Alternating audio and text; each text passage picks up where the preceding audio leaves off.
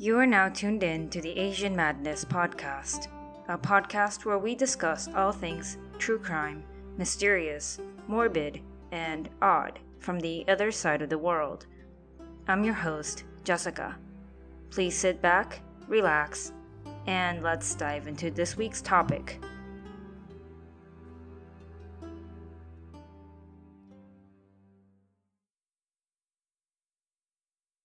Hi everyone. Before I begin this week's episode, I would like to play a promo for a great new podcast that I think everybody should listen to.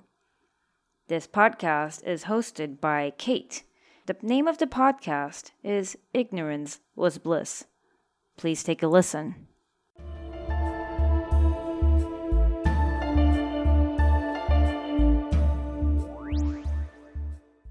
Murder obsession, addiction, panic, schizophrenia, mania, violence, survival.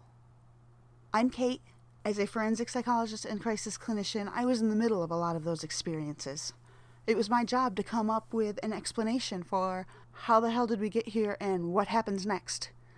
And I'd like to share some of those stories with you. Just make sure that you're ready. Because sometimes after I'm done, You'll think, I felt better before I knew that. You can find Ignorance Was Bliss under IWB Podcast on Podbean, iTunes, Google Play, or on Facebook, Instagram, or Twitter. If you're looking for someone with professional insight and a voice, this is a podcast you must check out. Now, Let's go on and start this week's episode. Yemen, officially known as the Republic of Yemen. It's a sovereign state located in the southern tip of the Arabian Peninsula. Continent wise, it is located in Western Asia.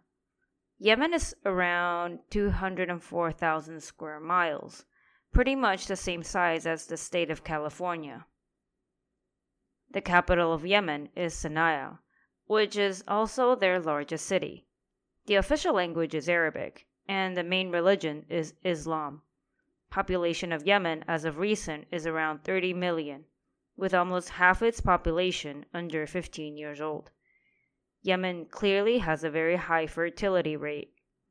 The biggest ethnic group in Yemen are Arabs, followed by Afro Arabs, South Asians, and then Europeans. The history of Yemen can be traced back thousands of years, starting with the Sabaean kingdom, also known as the biblical land of Sheba. From then on, the country has undergone changes from a Jewish influence rule to Christianity. Then Islam eventually spread over the entire country in the 7th century, where several different dynasties came and went. Yemen was divided into North and South Yemen in the 20th century and they united in 1990. Yemen is a developing country and is considered the poorest country in the Middle East. Yemen's corruption index is very high, and the entire country has been in a state of political crisis since 2011, with its citizens protesting poverty, unemployment, corruption, and their corrupt president, Ali Abdullah Saleh, who had already been president since the 1980s. The president had made plans to change the constitution. He wanted to get rid of the term limit for a president, which would make him president for life. That idea didn't sit well with the people, and he was eventually kicked out. The vice president took over and won a one man election in 2012. The Yemeni civil war broke out eventually in 2015, with former President Saleh siding with the Houthis aka Ansar Allah, a religious political military movement who took over Sana'a, the capital of Yemen, also resulting in the real president, President Hadi, to flee the country. This military siege brought about a Saudi Arabian military to join in, aiming to help President Hadi fight back. This war had affected food imports that led to famines, lack of clean water, and a huge cholera outbreak. The former corrupt president Saleh attempted to cut ties with Ansar Allah, but was instead accused of treason and was assassinated last year in December when he was trying to flee the capital city. The Yemeni civil war is still ongoing. The history of Yemen and its surrounding areas is very rich in culture and also very lengthy. Definitely something worth looking into. I've decided to get out of my Asian comfort zone and venture to another part of Asia, as in West Asia. I am very unfamiliar with this territory and all the cultural aspects that go with this place. In the end, murder is universal and it happens in every single country and culture. This week I'll be telling you about the murders committed by Muhammad Adam Omar, also known as the Yemen or the Sanaya Ripper. His real victim count is unknown, but it falls anywhere between 2 to 67. Yes, it's a rather huge difference, but you'll find out why later. Because I'm treading in unfamiliar territory, please let me know if you catch me making any unforgivable mistakes. I even Googled how to pronounce certain words and certain names, so I hope you'll be able to forgive me if I make any mistakes. As usual, this episode will probably contain some graphic descriptions of murder and violence, so please proceed with caution. So, Muhammad Adam Omar was born around the year 1952. Omar is not from Yemen. He's actually from Sudan. Not much is known about his family life and childhood, except for two very important details. As a child, he enjoyed killing and skinning rabbits. Of course, this doesn't make someone a murderer or a psychopath later on in life. It's not known as to whether he hunted these small animals or if it was more about torturing these animals. The second important life event from his childhood was pretty intense and horrible. When he was around seven years old, his mother committed adultery. His father found out and took things to the extreme. He not only killed the lover, but also cut the lover up into pieces, basically taking matters and justice into his own hands. I don't know how much this could have influenced Omar's mentality, but I'm going to assume it did do some damage. Before finally settling down in Yemen, Omar lived in various different places, including Lebanon, Kuwait, Nigeria, and Jordan. When he arrived in Yemen, he took up a job at the University of Sanaya, working as a morgue attendant. This university housed Yemen's first medical school, and among its graduates were the first women doctors in Yemen. It probably sounds like the perfect job for a serial killer or someone who has very, well, distinct fetishes. In reality, it kind of did help him get away with doing what he did for several years. He was able to indulge in his activities from 1995 to 1999. I know I usually go in chronological order when discussing murderers' idiots and their stupid crimes, but for this case, I am going to jump directly to what led to his arrest and provide the details afterwards. In December of 1999, an Iraqi student, Zainab Saud Aziz, who was studying at the university, mysteriously disappeared. Everyone initially believed the girl was kidnapped by someone, probably trying to shut her up about a certain scandal involving the school's rigged grading system. When her uncle came around the university looking for her, he also disappeared. This is when people really began to believe that this was a major case of conspiracy and kidnapping. Soon after, though, it was discovered that the uncle had not actually been kidnapped, but was actually arrested and held for a while, though without charge. Days turned into weeks, and Zainab was still missing. The family members started hearing rumors about Zainab getting murdered or detained by government intelligence for participating in political activities. But when her family looked into that, it was another dead end. Oddly enough, her school records had all vanished from the university at around the same time. Doesn't this smell like conspiracy? So weird. As weeks turned into months, Zainab's family began to think she might actually be dead and never coming home. But there was one last hope for Zainab's mom. She somehow believed that the morgue attendant had to be involved, but she just didn't have any proof of it. She pretty much begged the police to take a look into Omar and see if there was anything odd about him. I guess this is a mother's intuition. But it's really difficult to get the police to look into people based on intuition. No one likes to go on a wild goose chase, and if you happen to be wrong, the reputation of the accused might actually suffer for this mistake. But not this time. The police questioned Omar like she asked, but let him go when they found nothing odd with him. This was when Zainab's mother heard from her daughter's friends that she had been seen with Omar shortly before her disappearance in December. Location? Near the school morgue. With this small piece of information, Zainab's mother managed to get the police to look into Omar once again. But this time, to search the school morgue as well. Her insistence truly paid off this time. So, what did they find in the morgue, you ask? Every source tells me a different story, so I'll go with something a bit generalized. My apologies. Several bodies of young women were discovered all over the morgue, many of them missing various body parts. Some were skeletons, some were torsos, some were just random body parts.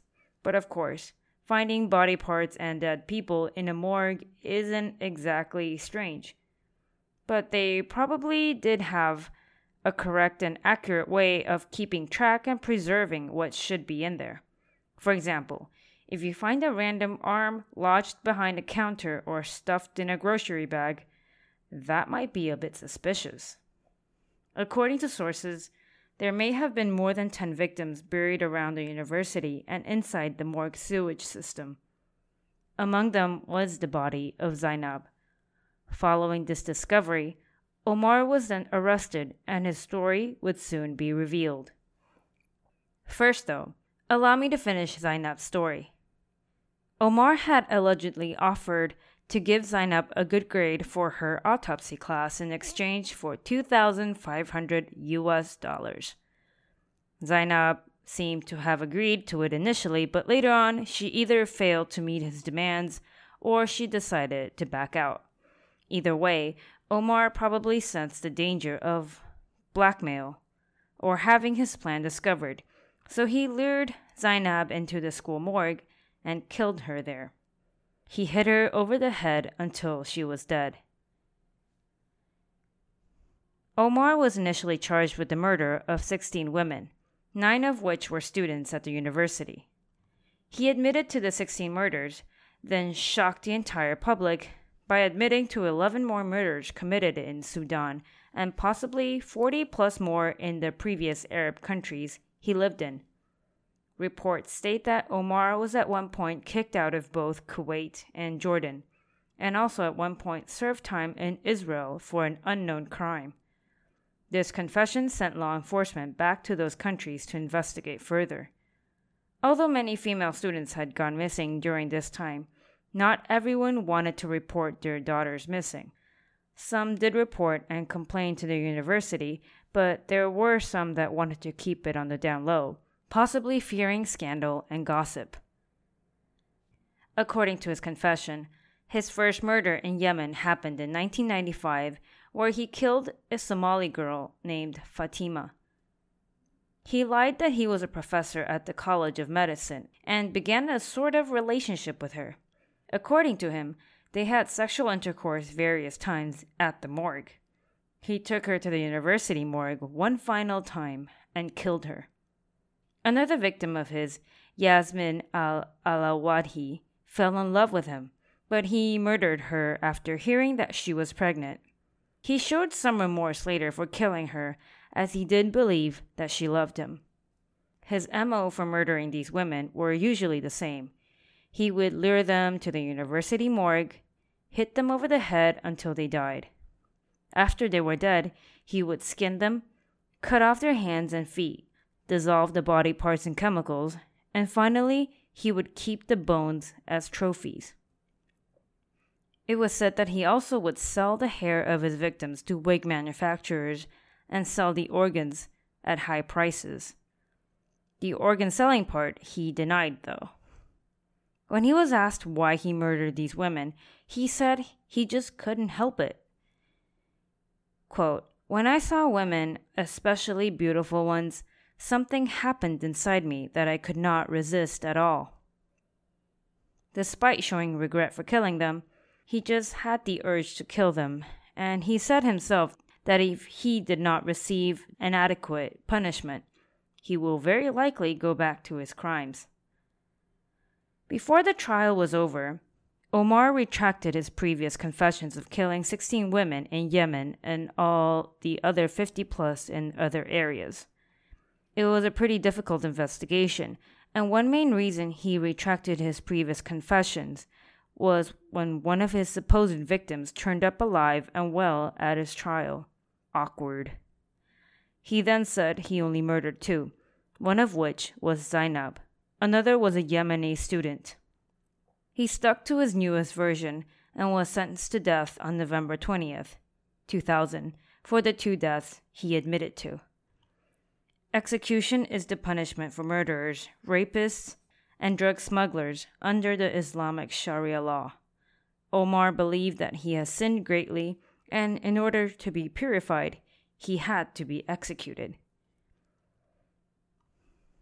His crimes were so offensive and caused such an uproar in the university that hundreds of students gathered at the university and protested against the university administration and security guards for not keeping the students safe and for neglecting their duties of providing a safe environment. The General Union of Yemeni Students also accused the University of Sana'a for negligence and incompetence. The students protesting demanded that Omar should be publicly executed and put on display. Muhammad Adam Omar was executed on June 20th, 2001, in front of 30,000 people. I cannot imagine doing anything in front of 30,000 people, let alone getting executed. Social anxiety to the max. He was brought out to public square near the university in Sana'a and first received 80 lashes for drinking alcohol, something that is not allowed under Yemen's Islamic law. After receiving the 80 lashes, he remained face down on the floor. His executioner stood between Omar's legs and shot him five times through his heart with an assault rifle. Public executions aren't uncommon in these parts at all.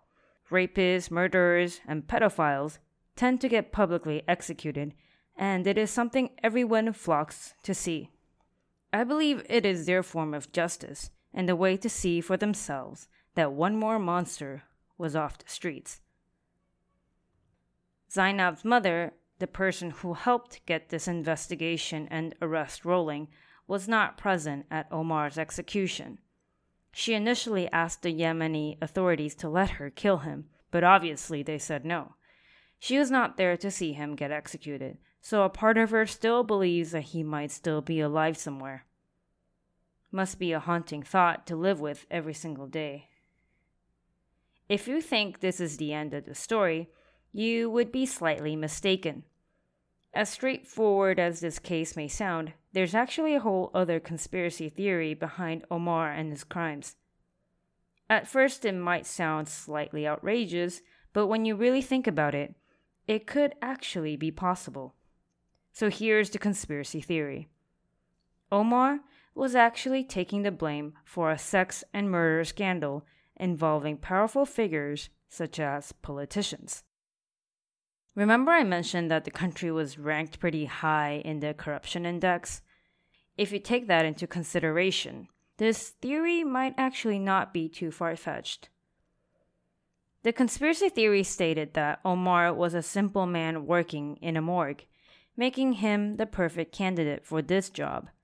He just had to help dispose of women that have somehow died when working as prostitutes or escorts in exclusive brothels in Sana'a. Although these brothels did exist, they were usually very exclusive and secretive, so it would make sense that they would try to keep everything about it out of the spotlight, especially anything negative, such as people dying. The government, the court, and the president at the time, President Saleh, denied such accusations. They insisted that Omar was the only culprit in these murders. There is no exclusive brothel, and Omar did not have any accomplices either. What makes it even more suspicious is that Omar made a last attempt to make a statement regarding the Morgue murders before his death sentence, but it was denied. Some people have trouble believing that someone could kill so many people and dispose of them all by themselves. I think it's definitely possible since he worked in a rather remote area of the university and with plenty of tools. Omar's lawyer said that he was only given a limited amount of time to discuss with his client. Maybe it's because he's his lawyer, but he believes that there is more to what meets the eye, and that one day the world will realize that Omar never killed anyone. What do you think? One thing worth noting is that Omar didn't get the chance to undergo any psych evaluation. According to sources online, Omar was all smiles and appeared calm when he was in court and when he was retelling his crimes. He smiled happily when the court was giving out the gory details and even seemed to be proud of his work. There was also a rumor that Omar videotaped some of the rapes and mutilations, but either they have been confiscated destroyed, or he was just making it up. There's an online post made by a citizen of the world who seemed to be very fascinated and intrigued by Omar and his case. I use the word fascinated somewhat sarcastically because of what this person writes. He states that Omar is, well, fascinating. Then he goes on to say how perverse and evil the Yemen society and the people are for wanting to publicly crucify Omar. He described the people as desperate to satiate their homicidal bloodlust. Interesting concept. Lastly, he said that he loved the fact that Omar cut off and dissolved the hands and feet of his victims. Apparently, this person has a foot fetish because he described keeping the foot and toe bones as erotic. That's probably enough internet for today. So, there you guys have it. The maybe real, maybe fake tale of the Yemen slash Sanaya Ripper. Whether or not he is a scapegoat, he did end up confessing to the murder of at least two students. So I doubt he is completely innocent. I definitely had a great time venturing out of my comfort zone, and I hope you guys enjoyed this episode. As usual, I would like to thank the following people for reviewing my podcast. From the US, Bahete.